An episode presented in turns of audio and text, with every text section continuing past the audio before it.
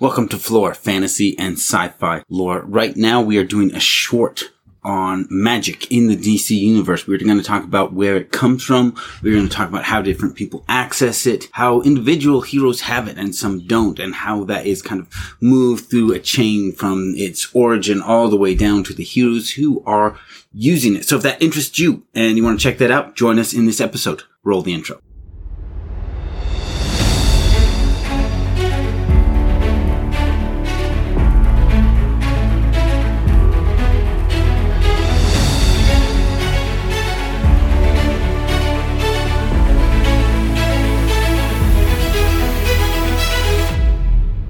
Remember the first story that was so spellbinding that it drove you to break the rules and stay up all night? To keep reading, keep listening, keep playing? So good you forgot your life and lived there? So good that the moment it ended, you asked yourself, what next? Welcome to the floor. Our goal is to take you back, take you deeper, to explore and understand more, and relive that childlike wonder. Join us as we dive deep into humanity's greatest stories, no matter how they are told, through books, movies, television, even games. One of us does an in depth research on our topic. One of us is familiar with the topic.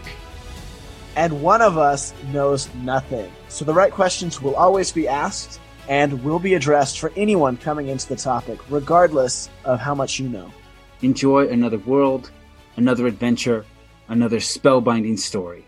Join us on the floor. All right, welcome to the floor, the DC animated universe version. Uh, if you're not familiar, we are in the new 52. But today in this short, we are talking about magic. And so this will be very much about the function of magic across all of DC, not specific to the DC, to the new 52 there's a, a, few things, there's a few contradictions, a few points to bring up, but one of the earliest quotes that we get about the source of magic comes from the Doomsday Clock number nine, in which it is described as scraps of creation, right? Mm-hmm. Now, as we continue along, um, I believe, what is it? Justice League Dark Wonder Woman, the witching hour number one, uh, implies that these are magical energies like, of creation. You had a Real question? quick. Doomsday is that the death of Superman? Lobo is that that storyline? Uh, Doomsday is a character. Oh, okay.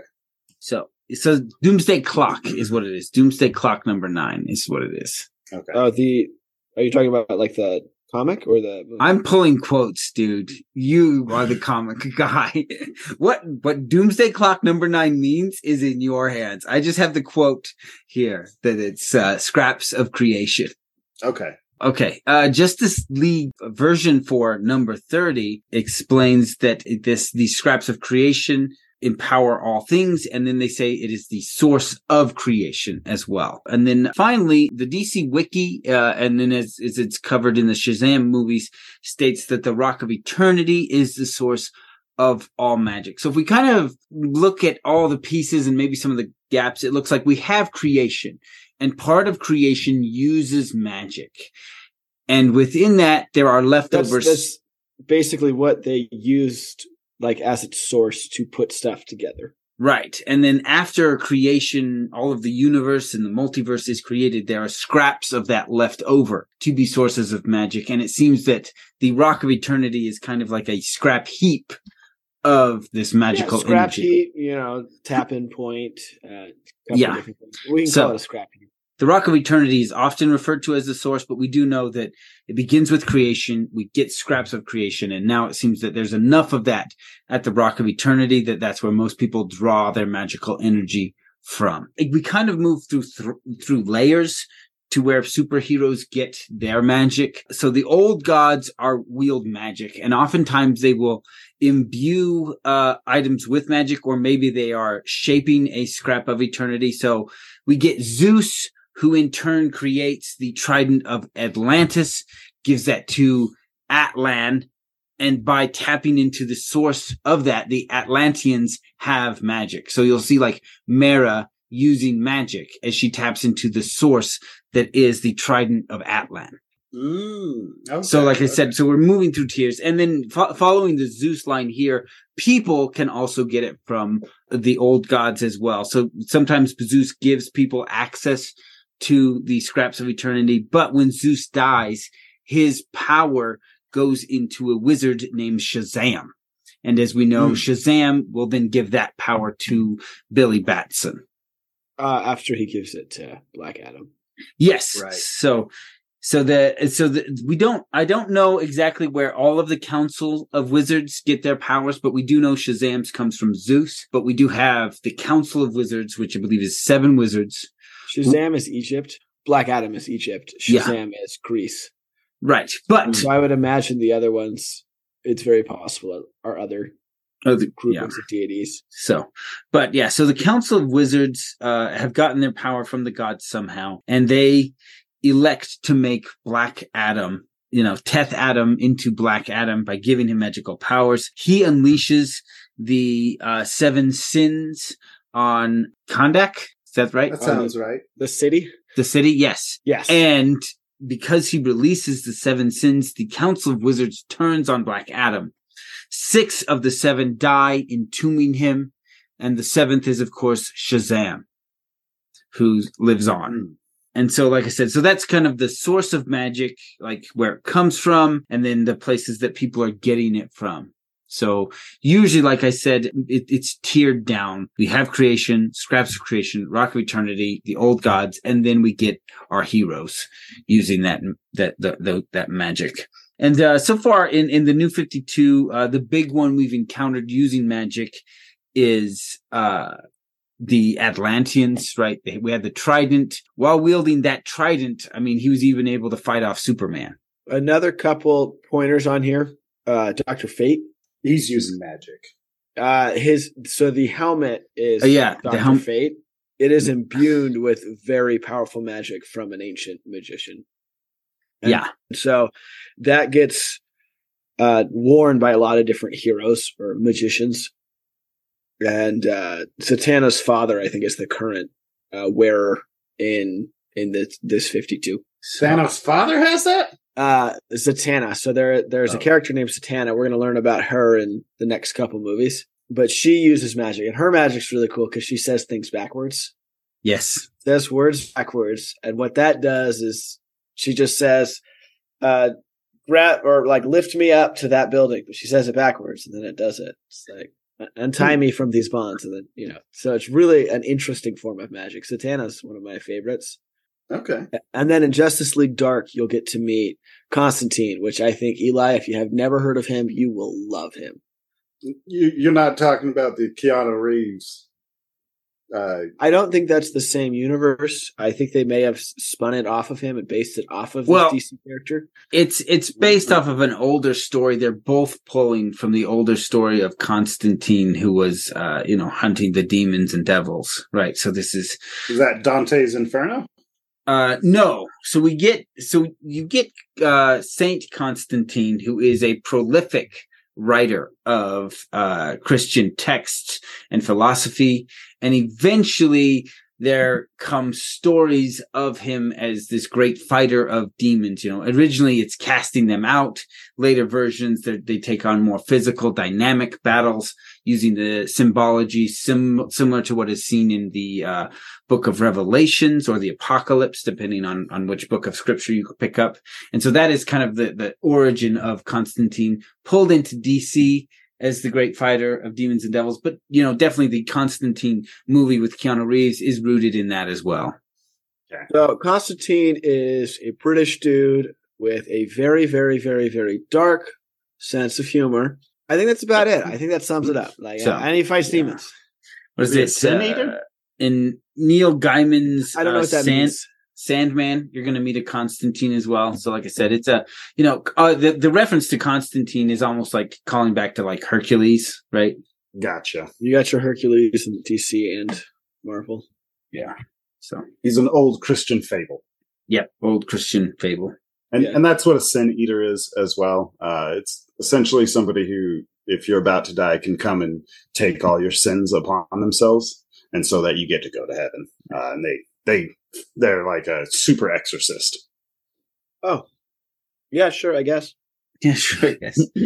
so, all right. Well, so that's magic in DC. Uh, you know, the the specifics of how uh, uh of what it can and can't do is really broken down into powers by heroes. We're gonna have a different relationship with the source. they call it magic, they describe it as magic, and we talk about the source, but really these are just the powers of each individual.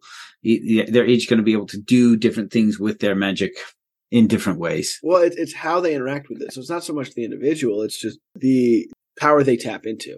Zatanna, the reason she is the way that she is, or her powers the way that she is, is because of how she interacts with the source. Oh, So if- I, yeah, that's actually a really good point.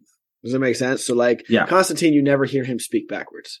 Mhm. And so his power set's different. And like, so I mean, there could be some overlap there where she's better at it because, you know, her lineage or bloodline or whatever, but it's how she's interacting with the source. Okay.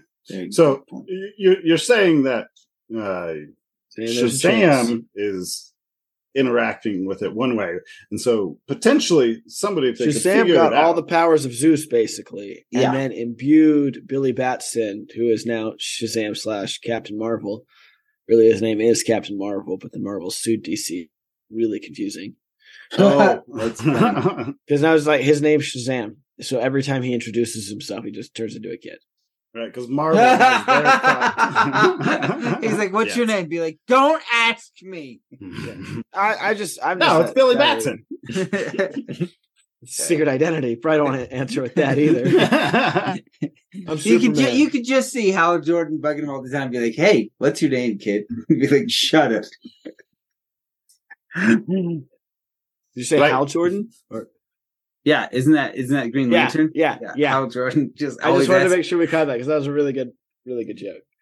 Hal Jordan the, slaps a name tag on him. Be like, "I can't make this out. How do you pronounce this?" Shut. Damn. Oh, he's so cute. or does one of those like uh, word games where it's like they read it and it doesn't say that word, but it sounds Yeah, like he can the see him phrase. be like, "Shatatam." What was your name again? Shut to Sam. Like, I'm not gonna say my name. That's like the opposite of Heisenberg. Wait, but I'm uh, not gonna say my name. I can't remember which one it was, but what weren't they like a, a group of kids Yeah, so become the- him? The, the Yeah. Shazam family. Yeah, the Shazam Mhm. kid. So eventually, uh, the the little foster group take on all the power of the Council of the Wizards. If you haven't already, you can go check out the Shazam movie. Uh, I know you're probably thinking about the live action, but no, there's a Superman and Shazam versus Black Adam on there that introduces the characters pretty darn well. Mm. And that, that's a standalone. that's a standalone. You're allowed to watch it, All right. but it does Um, introduce those characters really well. Yeah, so that is magic in DC, uh, and we we are going to encounter a couple characters wielding magic in the uh, coming episodes. All right. Thanks for excited. joining us. We hope you were floored, and as always, we want you to be floor people like us. Go floor your friends. Thanks for listening. leave us a review. Tell us why you like listening to us. Is it our awesome deep dives? Is it our amazing back and forth? Is it our charming good looks? What would you like us to add or change? You can put that in the review as well. We read reviews.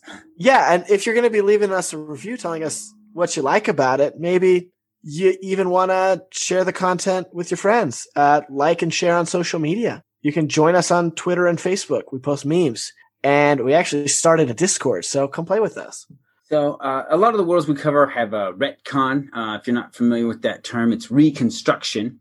Or sometimes we might uh, use a bad source for some of our lore research. And if that happens, uh, feel free to email us at floor fantasy and lore at gmail.com. That is floor spelled F L O R E, fantasy and lore at gmail.com. And if you're angry enough, we'll read it on the air. Yes, we will. Also, the treasure room is now available. We have locked a few secrets for everything we cover in there, and each week we add more. And uh, you can find the treasure room on patreon.com backslash floor fantasy and lore. And how do you spell that, Aaron? That's lore with an F at the beginning. So it sounds like floor, but it's not the floor you're thinking because it's our floor. And, uh, we hope you enjoyed your time on the floor. Uh, think about your favorite part of the episode. Now, think about your nerdiest friend. Who is it? What is their name? They want to know about the floor. Stop holding out on them. Go and tell them about your favorite part. Because all of this is more fun together.